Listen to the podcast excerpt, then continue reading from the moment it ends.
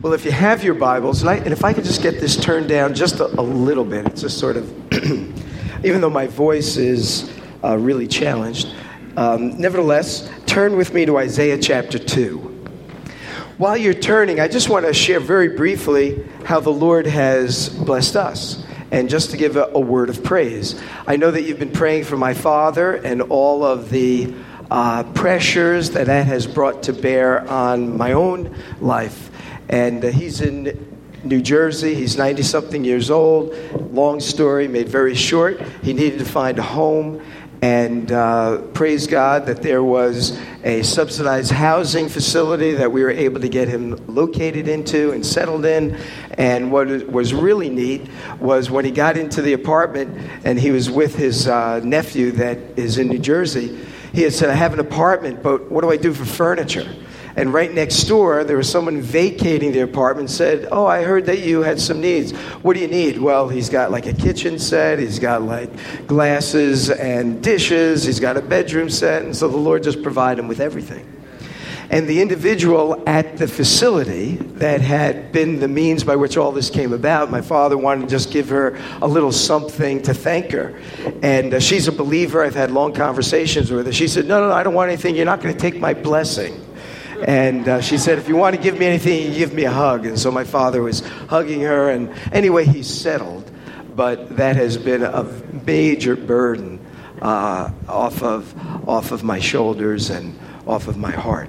So uh, I praise God for providing for that. The other is that we are full steam ahead with our home. It looks like we'll probably be moving in beginning of October, but we'll be closing in the beginning of September. So now we're getting settled in Southern California in a manner that we haven't been able to over the past two years. So we give praise to God for that as well. So now we move forward. You know, my mind is getting cleared of all of this kind of stuff. And uh, now we have to listen to him for what his desire is for Beth Ariel. Now, if you turned with me to Isaiah chapter 2, the reason I had you turn there is because we're going through parts of our liturgy over the next few weeks and then into the High Holy Day services. And then shortly thereafter, I want to start a series, maybe about 16 weeks or so, on through the book of Daniel and uh, some really wonderful things to learn there, not only about future events, but how do you live in a world where you are dominated by those who do not share the same values that we have. And given that this is an election year, we've got a presidential election coming up in a couple of months, right? Uh, what is this, September, September, October, November? What is it, 4th or 6th? 4th, 6th. It's well, I'm very glad that our citizenship does not depend on knowing the date of the, of the presidential election. But uh, we want to remember the book of Daniel is so great about this that our trust is not in our government or in any individuals within our government, but our trust is always in the Lord, and we must follow him. So, uh, Daniel is a great, uh, great illustration of his faith in the Lord despite the exile that he is serving under. Sometimes we feel that way, don't we? We're in exile, whether at our job because no one seems to identify with us, or exile in our nation because we don't like some of the values and some of the things that are policies and laws in our country. And yet, nevertheless, it is on God's, uh, it is our hearts are to rest in Him and to trust in Him, and our minds are to be focused on Him. But I wanted to turn to Isaiah 2 because another aspect of our liturgy, we looked at the candle lighting from Isaiah 11 a few weeks ago. But uh, then, after we have our scripture reading, the first thing that we do is we pronounce a verse or we recite a verse taken from Isaiah chapter 2. The law will go out from Zion, the word of the Lord from Jerusalem. Uh, Ki mitzion tetze Torah, for the Lord, because the Lord will go forth, will go out from Zion. Well, let's start at verse, two, uh, verse 1. This is what Isaiah, the son of Amos, saw concerning Judah and Jerusalem. In the last days, the mountain of the Lord's temple will be established as chief among the mountains. It will be raised above the hills, and all nations will stream or flow to it. Many peoples will come and say, Come, us, let, come, let us go up to the mountain of the Lord, to the house of the God of Jacob. He will teach us his ways so that we may walk in his paths. The law will go out from Zion and the word of the Lord from Jerusalem. He will judge between the nations and will settle disputes for many peoples. They will beat their swords into plowshares, their spears into pruning hooks. Nation will not take up sword against nation, nor will they train for war anymore. Come, O house of Jacob, let us walk in the light of the Lord. We read this passage because after we've read God's word, we want to remember that God's word flows from himself. Now, this passage, of course, we sort of, well, maybe not sort of, we do take it out of context, right? When we read God's word, it is the word of the Lord, and it is his truths to us. It's not coming from Jerusalem or from Judah, it's coming from Los Angeles as we read God's word here at Beth Ariel. But nevertheless, the passage reminds us that the word of God is God's word to us. And we are to listen to it. Not just listen to it, but we are to embrace it. We are to grasp it, not only to understand it, but to cherish it and to be determined to live our lives in light of its truths. Now, if we look at this passage in its context, it's talking about the last days, as Isaiah is told. In the last days, this is what's going to take place. But take a look at verse 1. Literally in the Hebrew, it says, The word was given to Isaiah, son of Amos, or what he saw, the word that Isaiah saw. That struck me because generally, when we think of words, words are things we hear. But here in Isaiah, the word is something he saw. So for Isaiah, this is a vision that God has given to him. Now, I am one that when I speak of visions or when I make reference to in the Word of God, I always want to caution us. Being a prophet was a unique calling among Israel and in the first century of the New Testament era. It's a unique calling. And when Isaiah is given this vision, this word that he saw, we don't know how he saw it. We know that he did not see it in a dream. For otherwise, this text would have said, In a dream, Isaiah saw. But he was not unconscious, as we might say, as we are in dream state, but rather he was conscious. So, how is it that God makes revelations known to his prophet while conscious? That's something we generally do not experience. That's something unique to the prophets of Israel and those made reference to in the New Testament, where God provides revelation to his servant. He does not do that today. What he does today is he unfolds his word to us. And His Word is the final arbiter of whatever experiences we might have. We might feel very deeply about something that God has shown us, whether in our sleep or in a state that we're really not sure how to describe or how to explain. But in the ultimate sense of the word, whatever we've seen, whatever we've heard, whatever we've felt deep inside, it must always be scrutinized by the revelation of God's word and therefore none of us has a direct access to God. God told me this, God showed me this, and therefore it is as if God Himself has said, Thus saith the Lord. When anyone comes to you and says that, you run. You know, that's you turn and run because you look at God's word oh, I'm being a little, uh, you know, extreme. You don't have to run. But you can be kind and listen, but always be aware that we are fallible individuals. We are not prophets like Isaiah. Even when I proclaim my understanding of God's truth from this podium, from this platform, you must evaluate and think about what I have said and scrutinize it with the Word of God. I do not come here and say, Thus saith the Lord, this is the way it is.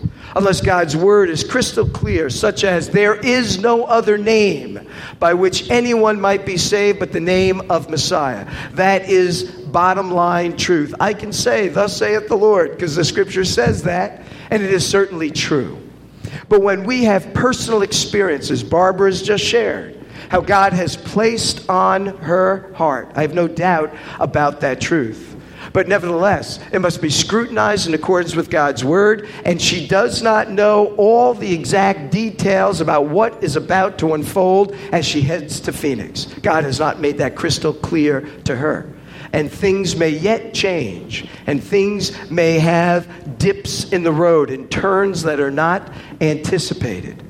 And thus, we need to walk with Him each and every day. And the Word of God must be our guide and it must be our revelation of God and His, His Word to us. So when I read those words, I'm just struck, though, how it says that the Word is something that Isaiah saw. I would have liked to have heard or read Isaiah say, The word that I heard as God spoke to me.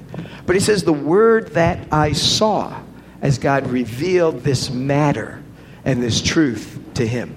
There's another interesting thing. If you notice, it says that in the last days, in the end of time, when the Messiah is going to arrive and he's going to come in all of his glory, not at his first coming, but at his second coming, when he comes in glory to reign as king. That's what the last days refers to. Well, we know that because the context reveals it here very clearly. If you look at verse 4, he's going to have such an impact on the world that nations will not take up sword against the nation.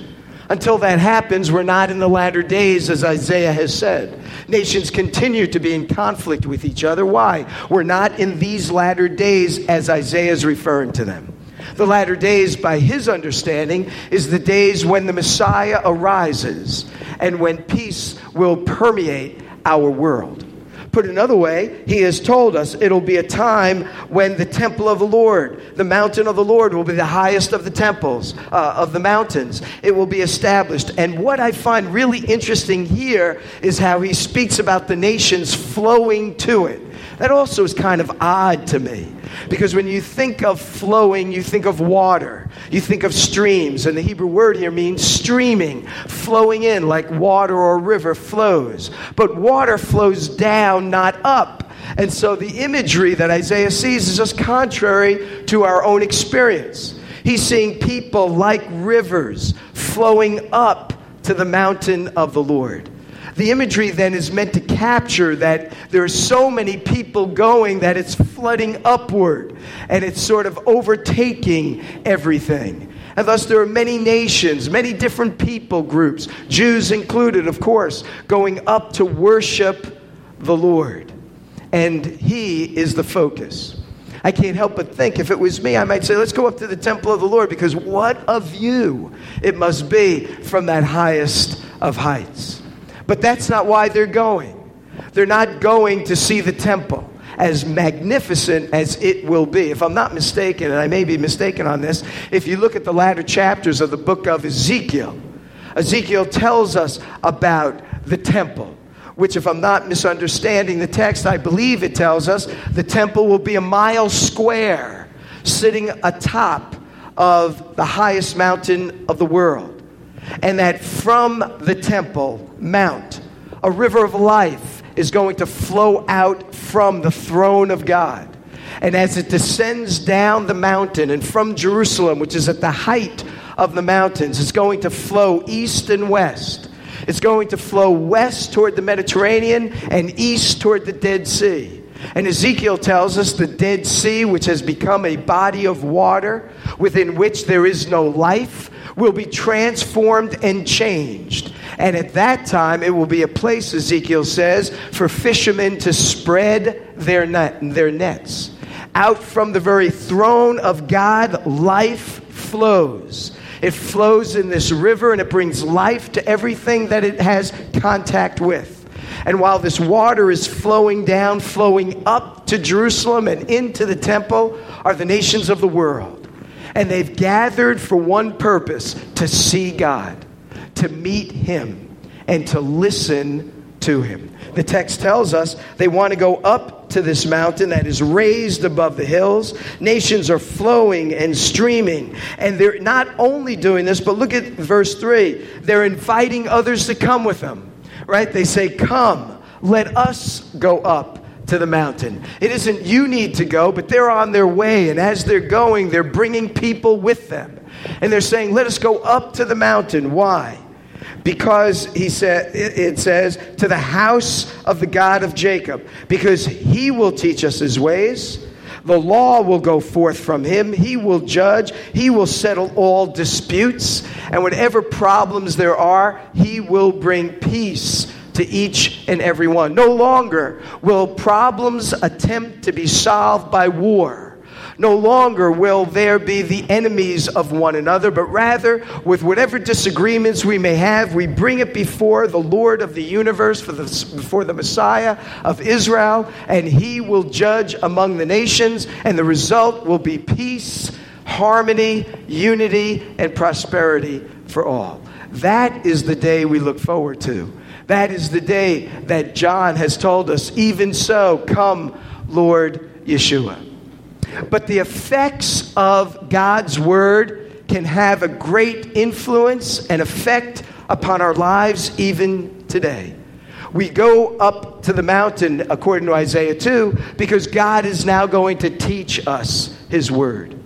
And God's law will go forth. I don't think he's referring specifically to the 613 commandments, but God's law for the kingdom will be shared and will be presented and instruction will come from him.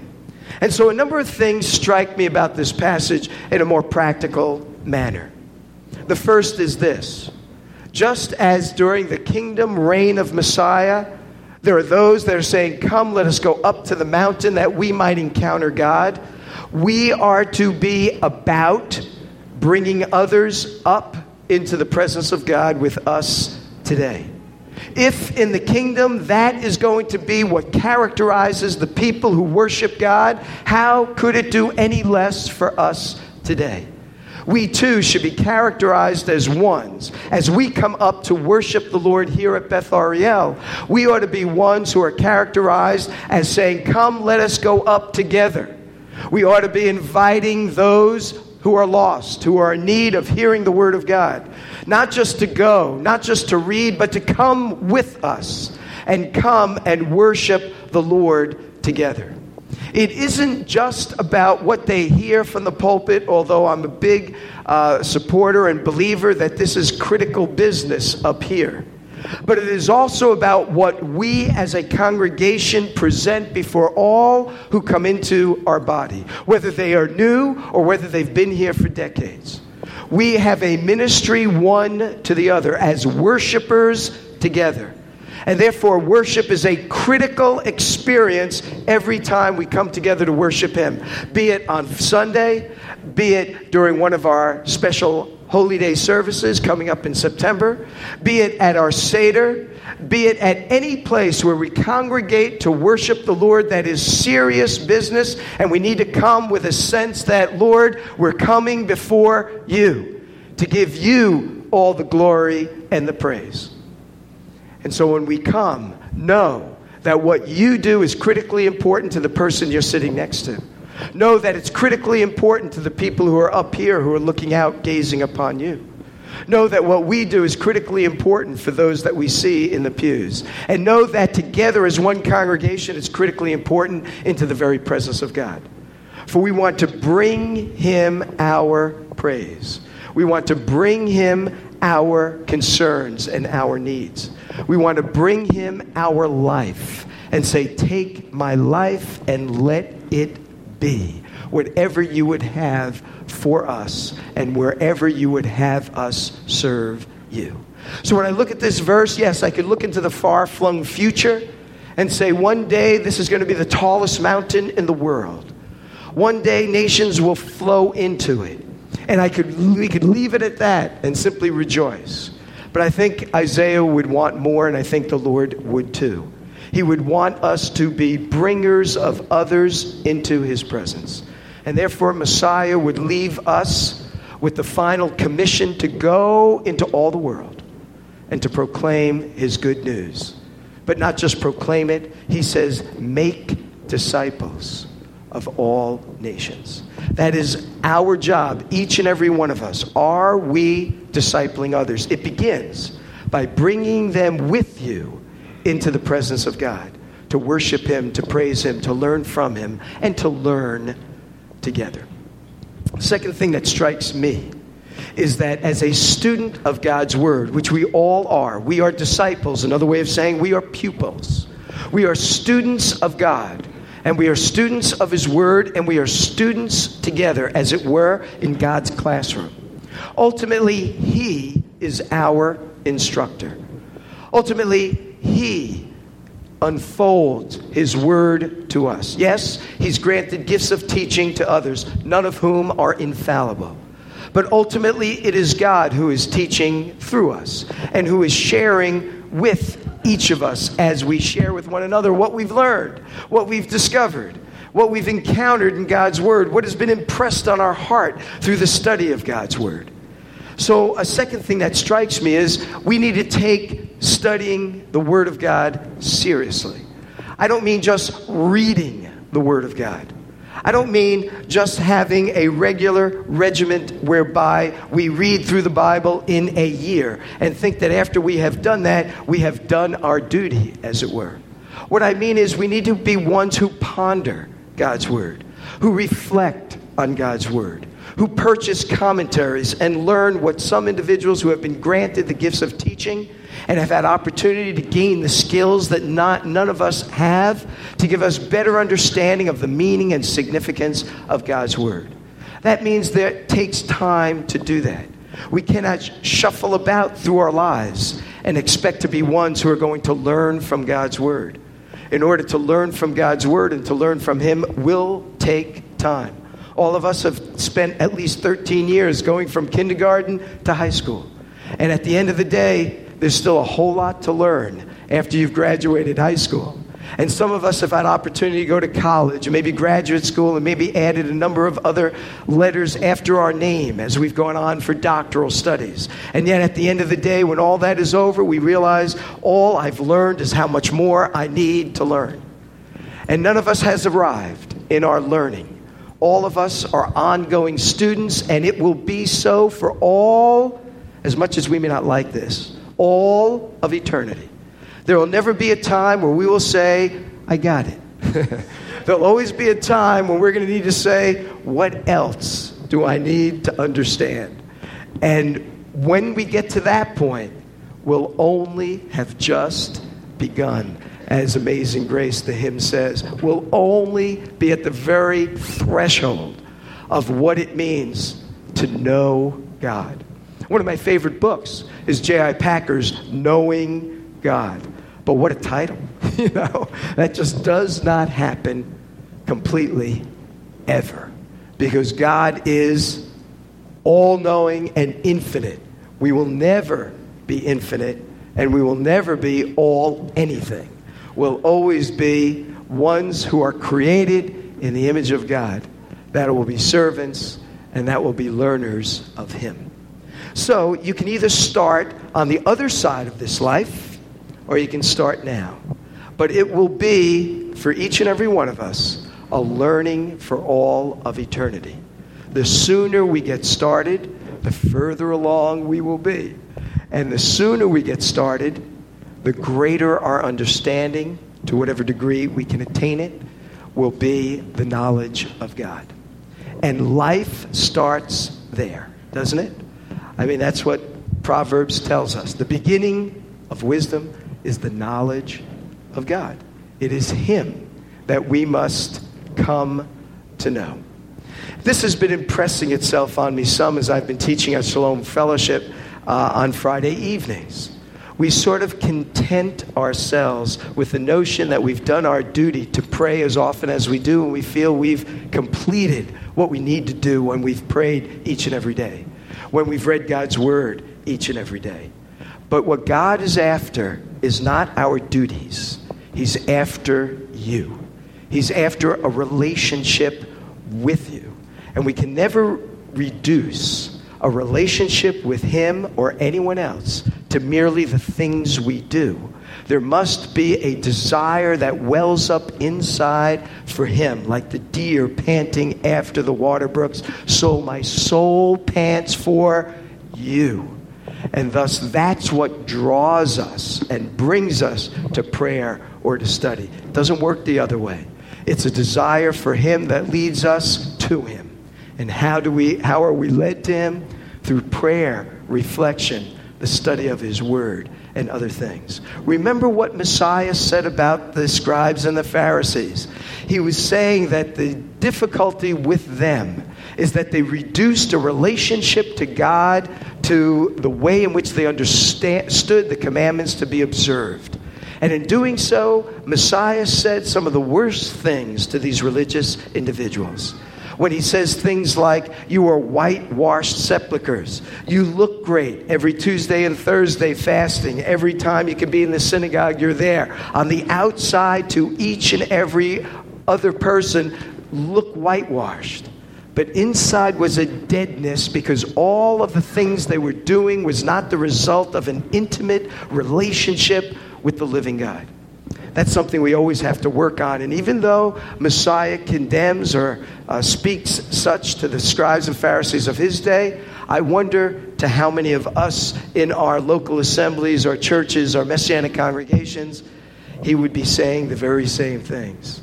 And I wonder how often he would be saying it to me. And it's something that we need to take very seriously because the Lord is one that desires our hearts and not just our external veneer of religiosity. Your hearts, he says, are far from me. And so we need to draw to him. We need to bring others to him. We need to be brought to him ourselves. We need to study his word and envelop ourselves in it and immerse ourselves in its truths, as he says. And one last thing, let me just conclude here. I love that Isaiah, and he does this very often, says the nations of the world flow up into the mountain of the Lord.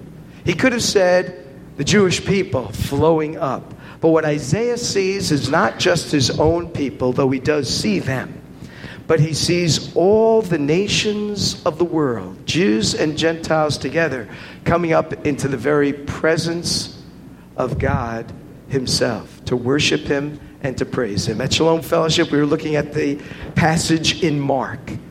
And in Mark, I think we were in chapter 11 or so, when Messiah enters the temple just before he would give his life a ransom for many as a final atonement. He enters the temple compound area. And when you enter the temple, the first place you entered was the court of the Gentiles, the largest court, court in the temple compound and the temple complex. From there, you would enter into the temple area proper, the court of the women, and then the court of the Israelites or the court of the men. But the largest court was the ex- outside court, which was the court of the Gentiles. And when he went in, and by the way, archaeologists are discovering all outside the walls of Jerusalem, the stalls where there have been shops, where animals would have been kept because when you came into the temple to offer up a sacrifice, you couldn't just bring your own animal. Well, you may try, but then your animal would be inspected, and if there was some blemish or some uh, disfiguration, the, uh, those that were evaluating your animal would say, you know, it's a nice sheep, but you can't offer them here at the temple because whatever deformity they find. So you'll have to purchase one of our lambs in order to sacrifice. And thus, many were making a profit off of God's commandments and the needs of the people. If you brought money to give to the temple treasury, you couldn't just bring a Roman coin or a coin from whatever country you happened to come from. Because remember, three times a year, Jews from all over the world would come into Jerusalem. So you had to change your whatever currency it was into temple currency. And of course, the cha- exchange rate was in the favor of those that were changing your coin to temple coinage. So there's a lot of business dealings going on in the court of the Gentiles. People are haggling. What do you mean there's something wrong with this sheep? What do you mean there's something wrong with this lamb? I should get a little bit more temple coinage than what you've given me. And you can imagine all of the stalls, all of the places, all the tables where that is going on. And then you uh, remember that there's all these animals that are kind of making their noise and whatever they're doing. Uh, someone has said, think of the court of the Gentiles and by the way, Josephus says on one Passover, 255,000 lambs were offered in the temple. I mean, that's a, that's a lot of anything, let alone sheep. And so someone has said, imagine being on Wall Street at lunch. I don't know if you've ever gone down to Wall Street, ever had an opportunity, but I remember times we'd hand out tracts on Wall Street around 12, 12 1 o'clock, lunchtime. There's a million people at that intersection. So we'd stand there and we'd have everyone gets one, no one gets left out. It's free here, take it, you want. And in 10 minutes, 50,000 pieces of literature are gone. There's just so many people. Imagine being at Wall Street or in the stock exchange and then add animals to it. That's, that's the court of the Gentiles. And the Messiah stands up and he shouts out, You have made this place a den of thieves. My house should be a house. Get this. My house, Isaiah 56, my house should be a house of prayer for all nations. What is he saying? How in the world are the Gentiles supposed to hear the voice of God, to be able to pray, study, and hear God's word with all this stuff going on? With all this cacophony happening? With all this confusion? The Gentiles are supposed to learn of God. And when they enter the court of the Gentiles, where t- Solomon's court, Solomon's portico, Solomon's, what, what was it called? Solomon's, what is it called? Colonnade. That's where the teaching went on. It's the court of the Gentiles so that they would learn the truth of God, that they would come up to the mountain, as Isaiah says, and to learn of his ways.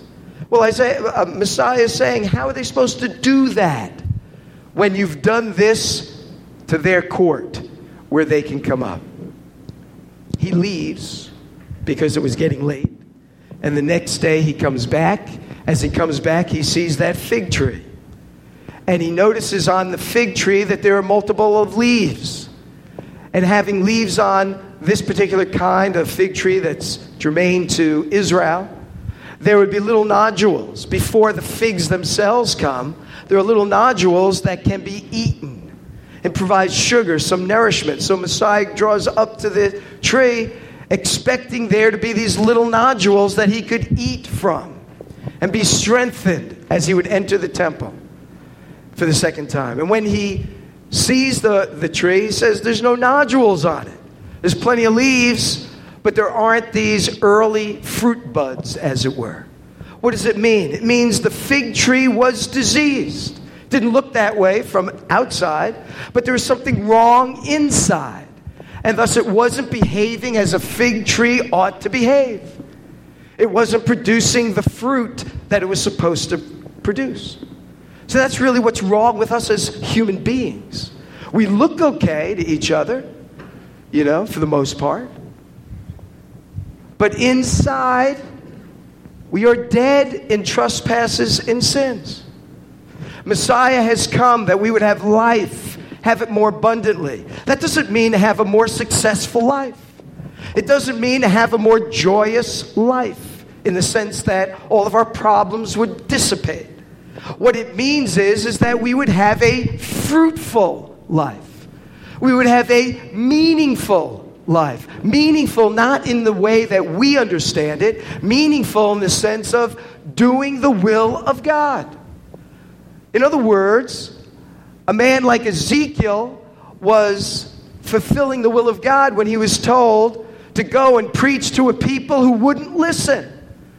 From our perspective, we'd say, What a failure Ezekiel is. He better practice his preaching, his proclaiming, his writing, because no one's listening to him, so he must not be doing a good job. But from God's perspective, he was doing a perfect job. He was telling him, I want you to proclaim my truth to my people, but they're not going to listen to you. And if it was me, I would say, Well, why should I go? And the Lord would say, Because I told you. That's what I want you to do. If you want to have a fruitful life, you just do what I ask, do what I tell you. Don't worry about the results. That's my job. They're not going to respond, but you better respond. And your response is the proclamation of my truth to those who will not respond. So, therefore, having fruit is not being successful, it's not being happy, it's not having all of our cares somehow dissipate, and then life becomes easy. Yeshua himself says, Blessed are the persecuted. Messiah himself said, I came to die, not just a death, a violent death, a suffering death. Why should we think our life should be any different than the one whom we are following? But to have a meaningful, fruitful, purposeful life, well, that's a whole other story. And so, what Messiah wants from us is that our life would be a life lived in devotion and in intimacy with Him day by day, moment by moment, as best to, of our ability to offer ourselves as living sacrifices to the Lord. So when he sees that tree, he doesn't see the fruit. Remember what Messiah says I am the vine, you are the branches.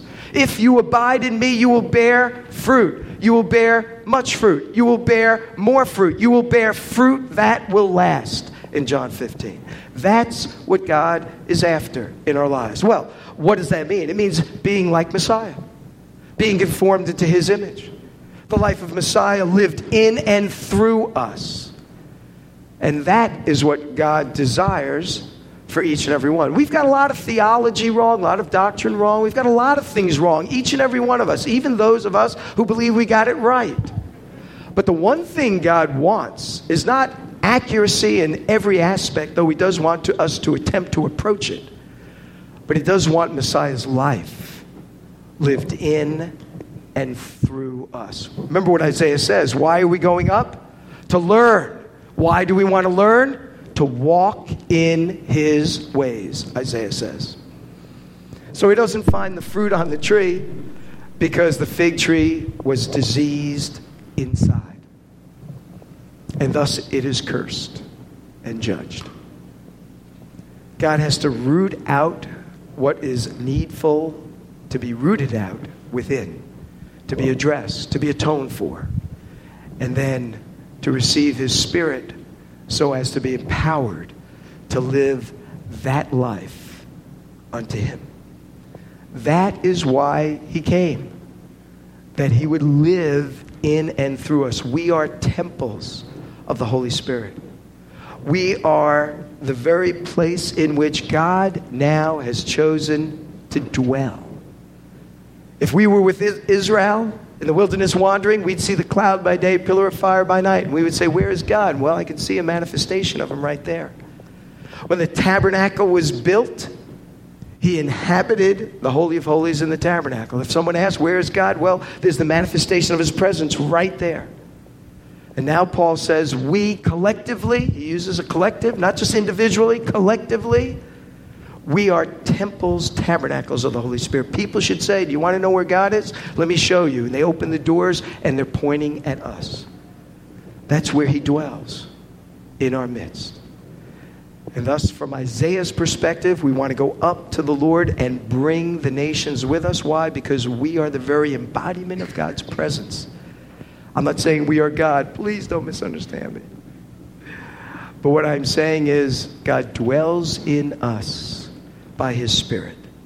And thus, we are a localization of His presence on earth right now. So, when we come, we want to go up to the mountain to worship Him for His presence within us, His Spirit within us, His desiring of wor- enabling us to worship Him. We don't have to do it all right. You know, we can miss some chords. We can sing a little off key. Although that'll get somebody next to you a little, you know, a little whatever. You can sing a little off key. You can clap a little bit out of beat. But we are to be praisers of God, worshipers of Him, and that's a part, not the whole, but it's a part of what it means to worship Him. We're to be evangelists, where we are proclaiming the good news and saying, Come, let us together go up. We need to be telling others of the good news and of the marvelous love and grace of God that is amazing and unbounded and is extended to everyone who would receive it. So we want to bring others with us and to bring others to Him that they may worship Him.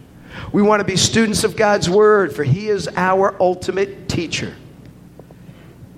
And we want to learn what His Word teaches us so that we might walk in His ways. And in walking in His ways, We are not like the fig tree that had manifestation of leaves and no fruit. We want to walk in his ways so that we would be bearers of fruit that will last. That is compelling for people, don't you think? You think if people saw that, they say, I need fruit in my life. I need life that I've not had before. I need to worship. We're all created with this, remember? We're all created in the image of God. We all want to worship. We all are worshiping something. It'd be great to help people worship the right one and not just things that they think are right. Father, we thank